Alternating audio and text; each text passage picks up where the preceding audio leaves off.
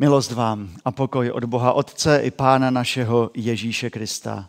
Amen. Drazí, povstaňte a vyslechněte Boží slovo z první knihy Mojžíšovi z 23. kapitoly prvních šest veršů. Sára byla živa 127 let, to jsou léta Sářina života. Zemřela v Kirjat Arbě, což je Hebron v kenánské zemi. Abraham přišel, aby nad Sárou naříkal a oplakával ji. Pak od zemřelé vstal a promluvil k Hetejcům. Jsem tu u vás host a přistěhovalec. Dejte mi u vás do vlastnictví hrob, kam bych zemřelou pohřbil. Chetejci Abrahamovi odpověděli. Slyš nás, pane, jsi mezi námi jako kníže boží. Pochovej svou zemřelou v nejlepším z našich hrobů. Pane, děkujeme za tvoje slovo. Prosím o to, aby si ho oživil svým duchem. Amen. Každý člověk zemře. To je jasná statistika. A tedy umírání a smrt by měly být svým způsobem pro nás něčím normálním. Něčím, co přijímáme, něčím, s čím počítáme. Ale nějak uvnitř víme, že tomu tak není. Že přece chceme žít. A někteří si dokonce myslí, že to tady nikdy neskončí. Doktor a ředitel Centra paliativní péče Martin Loučka na otázku, pane doktore, co je pro, vás, pro nás v závěru života důležité, odpověděl takto. V závěru života většinou rekapitulujeme vztahy a klidně řeknu, že i smysl našeho života. Opravdu málo kdo počítá, kolik vydělal peněz. Na konci života rekapitulujeme vztahy a smysl našeho života. Na konci života to uděláme i my, pokud budeme mít k tomu příležitost. Ale měli bychom ty věci nechat až na konec života. Stačí přemýšlet na smrtelné posteli o věcech, na kterých záleží? Nebo je moudřejší tuto rekapitulaci udělat průběžně, třeba i dnes? Má smysl to, pro co žijí? Jaké jsou moje vztahy? Mám smysl života? Jak jsme slyšeli ve svědectví a na videu z poslední neděle v Olomouci, tak eh, jsme tam prožili požehnaný čas. Nakonec jsem si přisedl na chvíli k jedné paní a promluvil s ní pár slov. Paní nemá rodiče, není vdaná, není ani zdravá. Je sama. A po úplné chvilce rozhovoru mi sama od sebe říká – já jsem tady, protože hledám, jaký má život smysl. Možná nejste sami.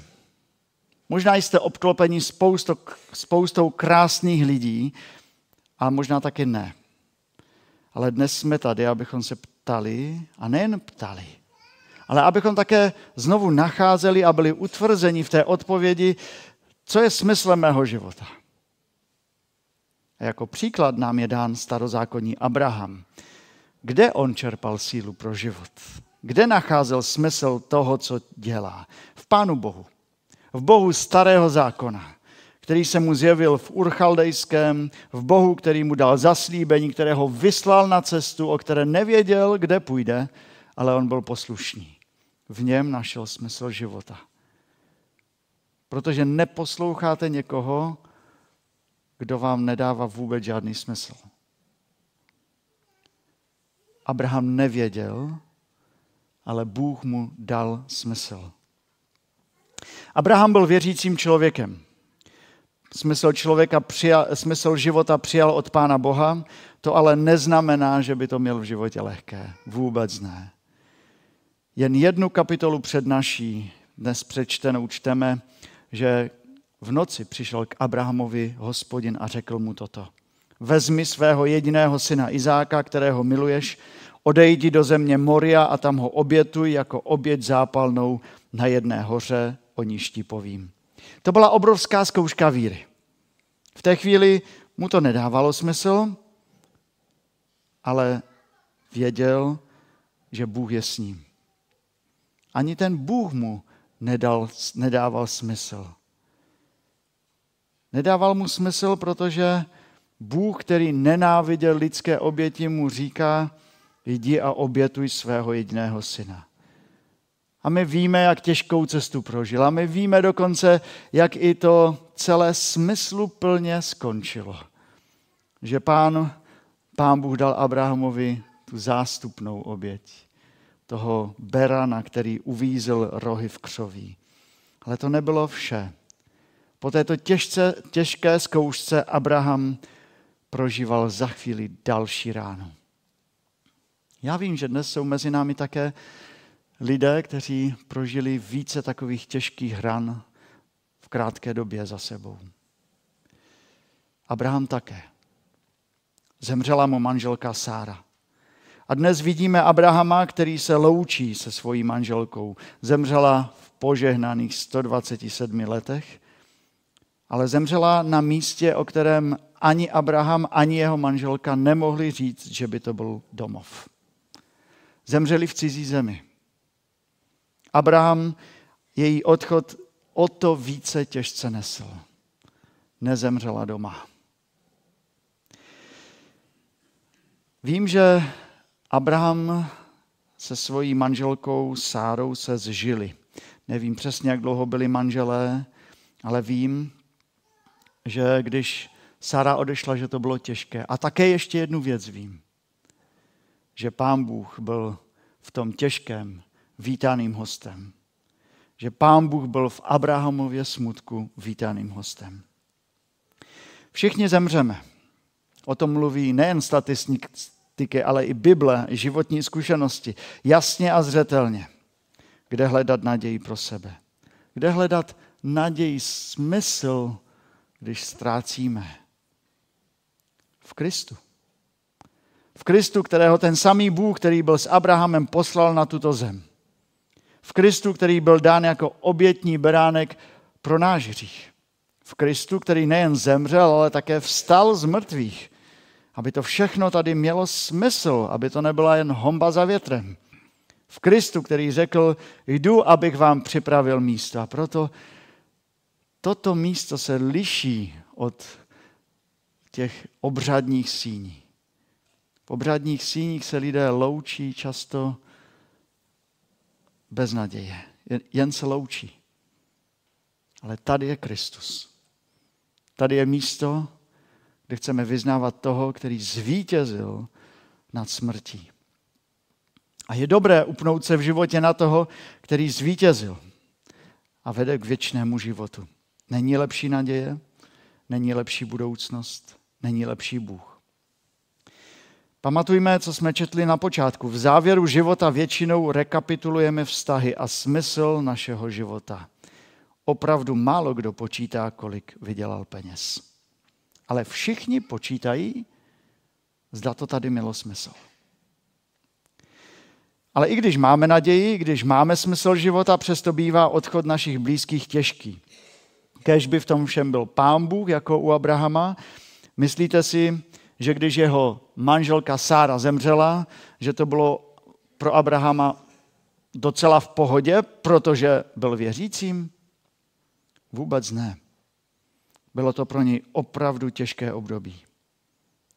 Mnozí jste prožili první rok po ztrátě vašeho blízkého. Nebo ještě ani ne celý rok. Nebo možná ten nejbližší od vás odešel jen před pár týdny, před pár měsíci. A někteří z vás odkost svých blízkých teprve těžce přijímáte. Bývá to těžké i pro věřící lidi. O Abrahamovi máme napsáno ve druhém verši, Abraham přišel, aby nad Sárou naříkal a oplakávali. To je úplně normální. Tak to má být. Plakat a vyplakat se. protože pláč je božím darem. Je božím darem. Je to známka lásky, že nám spolu bylo dobře, že nám ten člověk chybí, ale ne vždycky pláčeme takovým pláčem. A ne všichni pláčou takovým pláčem. Pláč má totiž několik tváří. Může být beznadějný pláč. Pláč, kdy si klademe otázky, co bude dále, můj svět se zhroutil, já nedokážu dále žít. Co bude se mnou? Víte, jak ten pláč často končí? Skleničkou alkoholu. Často. Ale je to tragická zkratka, ke které se uchylují mnozí lidé. Prosím, nedělejte tuto chybu, protože si nepomůžete. Naopak věci jen zhoršíte. Tak končí často beznadějný pláč. Potom je někteří pláčou takovým rychlým pláčem. Nedávno jsem mluvil s mužem, který mi řekl, už to je tři měsíce, ale já se pořád nemohu smířit se smrtí svojí manželky. Jenže někdy se nejde vyplakat rychle. My bychom chtěli dnes všechno tady, teď, hned, rychle, ale ono se to tak někdy neděje. Dejme věcem čas. Ale ať je v tom Pán Bůh. Může být i zlostný pláč, když odejde někdo jiný. Proč si mi to, pane Bože, udělal? Jsem na tebe naštvaný. Nejsi fér, jsi tyran, zničil si mi život. Vzal si mi milovanou osobu. A může být i vděčný pláč. To je, myslím, ten pláč Abrahama. Pane, hospodine, bylo mi se Sárou tak dobře. Prožili jsme společně tolik krásných i těžkých chvil. Ty jsi nás provedl životem. Díky, díky za ní. Bude mi moc chybět. Ale prosím tě, veď mě, protože další dny budou pro mě těžké. Budu ji všude možná vidět. Ale prosím tě, ty buď v těchto dnech se mnou.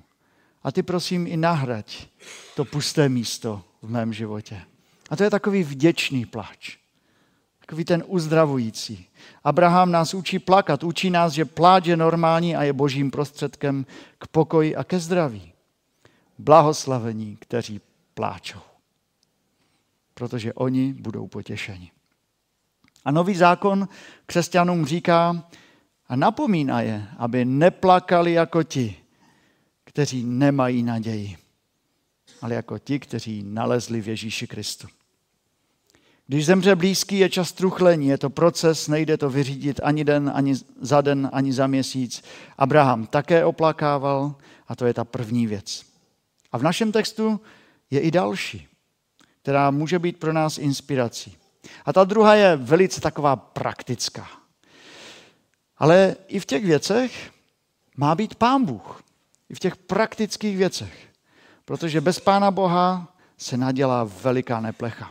Je tam napsáno, pak od zemřelé vstal a promluvil k chetejcům. Jsem tu u vás jako host a přistěhovalec.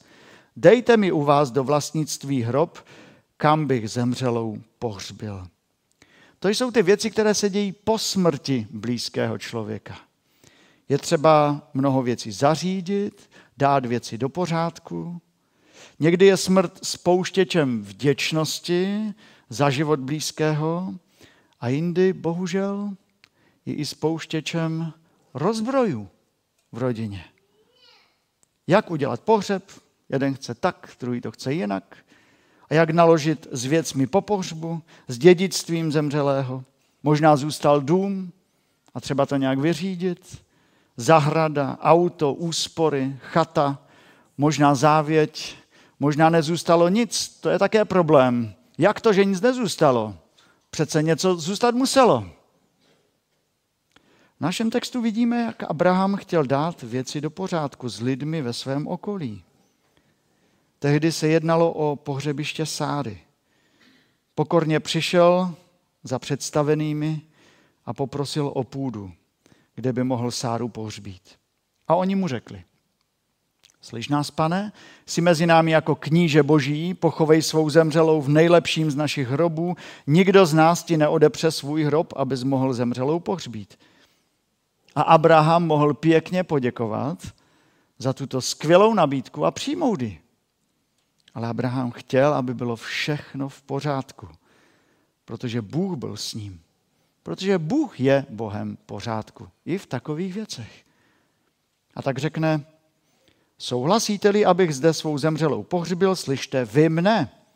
Přimluvte se u mne u F, Efrona, syna Sochárova, ať mi přenechá svou makbelskou jeskyni, která je na konci jeho pole, ať mi před vámi přenechá za plnou cenu stříbra, abych měl vlastní hrob.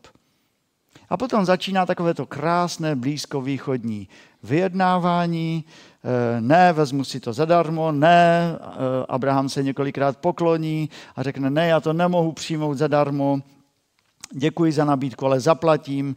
A je to v 23. kapitole krásně popsáno eh, první Možíšovi a nakonec zaplatí. A nakonec dá ty věci do pořádku. Kéž by se mezi lidmi vždycky takto taktně a slušně a klidně jednalo, když někdo odejde na věčnost. Kéž by v tom byl vždycky pán Bůh na prvním místě a pokoj v rodině s takovou úctou a láskou na předních příčkách. Vidíte smysl života v Pánu Ježíši, v Pánu Bohu?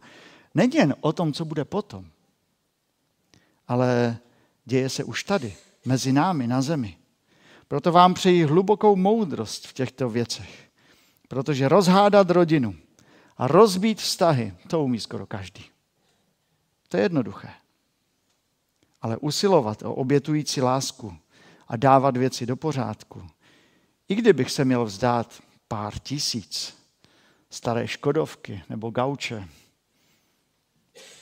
do toho potřebujeme Krista. Pána Boha. Vidět jeho a jeho věci na prvním místě. To byla ta druhá věc. A ještě jedna. Zjistil jsem, že si rádi pohráváme s pocitem nenahraditelnosti. Už tady v životě. Je nám tak dobře a skoro si v tom libujeme, že po nás potopa, že na nás to stojí nebo padá.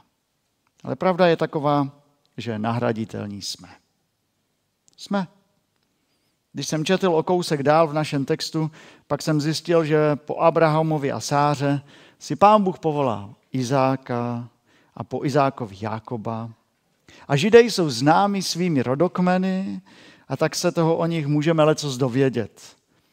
A za dalších více než 10 kapitol v 36. kapitole první Mojžíšovi je napsáno. Když Bela zemřel, stal se po něm králem Zerachův syn Jobab z Bosry. Když zemřel Jobab, stal se po něm králem Chušam z Temánské země. Když zemřel Chušam, stal se po něm králem Bedadův syn Hadad, který porazil Midiana na Moabském poli. Když zemřel Hadad, stal se po něm králem Samla z Marseky a tak dále a tak dále. Ta slova stal se po něm králem nám jasně říkají, že nejsme nenahraditelní až e, zemřeme, přijdou po nás dálí Bůh další. A na nás je, aby přišli takoví, kteří se budou bát Pána Boha a také ho milovat. A kteří budou také milovat lidi kolem. Pán Bůh si chce po nás povolávat další. A už tady na zemi je opravdovým uměním znát svůj čas. Je to opravdové umění znát svůj čas. Neodejít příliš brzy z věcí, ale ani příliš pozdě. A my můžeme mít na to dvojí reakci. Ano, tak se chci učit žít. Pane Bože, takovou moudrost bych chtěl v životě mít. Neodcházet, nevzdávat to příliš brzy, ale také nezůstávat možná v něčem příliš dlouho a dát prostor dalším. A nebo si také říct, ne, ne, ne, ne. Pane Bože, já teď dokážu všem lidem, že po mě ta potopa opravdu přijde. Že jsem nenahraditelný. Ale pozor, po takových nenahraditelných lidech zůstává jí více škody než užitek. A lidé si bohužel více oddechnou, než by jim takový opravdu chyběli. Smysl života, který nám Pán Ježíš Kristus dává, nám dává takový zdravý náhled na život. I na náš odchod. To, čeho se držíme nejvíce, je Kristus, ne naše práce, ani naše výdělky a úspěchy, ale Kristus. Kristu rádi sloužíme, ale také předáváme dalším.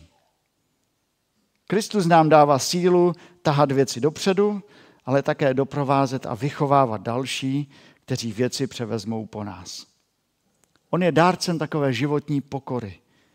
Jsme postradatelní, ten jediný nepostradatelný je Pán Bůh skrze Ježíše Krista. Co jsme se dnes naučili? Včera byl krásný, eh, krásné setkání v Těšíně, kde sloužil na také krásné téma, blízké tomu dnešnímu sami, uh, uh, session pro mladé, bylo tam stovky mladých lidí v kostele v Těšíně a sloužil tam slovem bratr Slavoslavik ze Slovenska a on je pověstný tím, že on nakonec vždycky řekne jedno slovo, zhrnutě. Zhrnutí. Co jsme se dnes naučili? V závěru života rekapitulujeme vztahy a smysl našeho života. A pokud jej najdeme v Ježíši Kristu, pak to ovlivní vše další, co děláme a jak to děláme. Jako Abrahama. Oddejme se dnes znovu do božích rukou. Abraham plakal vděčným pláčem. Děkoval za život Sáry a vkládal vše do božích rukou. Zkusme takto plakat i my, až přijde ten čas. Abraham chtěl dát po smrti Sáry vše do pořádku.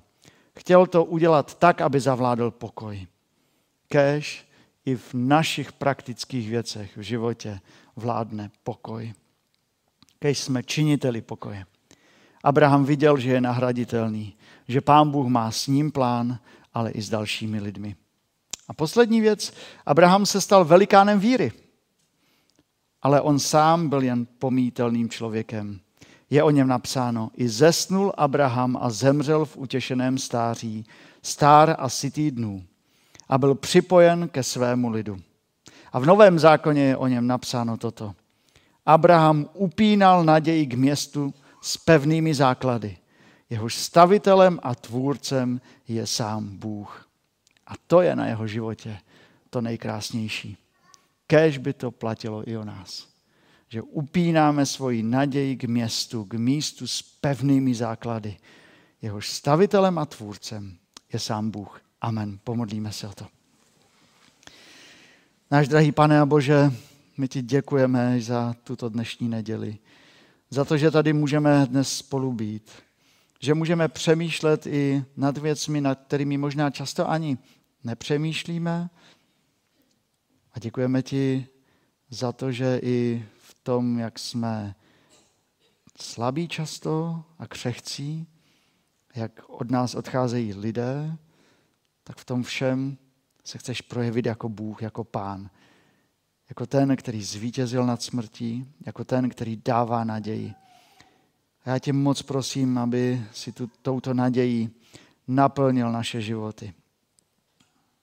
Prosím, abychom tak uměli plakat, abychom uměli věci dávat do pořádku v životě, abychom uměli také vědět, že po nás přijdou další, abychom s tím mohli počítat, abychom jim mohli žehnat, vychovávat je. V tom kontextu ti chci moc poděkovat i za mladé lidi v tomto sboru. Za děti a mladé lidi v tomto sboru. A děkuji ti za to, že je tady máme, a tak je prosím veď těmi svými cestami. Prosím tě o to, aby oni tě měli ještě, rád, ještě více rádi, než tě máme my rádi. Aby ti ještě lépe sloužili, než ti sloužíme my. Prosíme tě o to, aby si je vyzbrojil a dal jim sílu pro život. A také o tu milost a sílu pro život tě prosím o každého z nás. Prosím, provázej nás. Amen.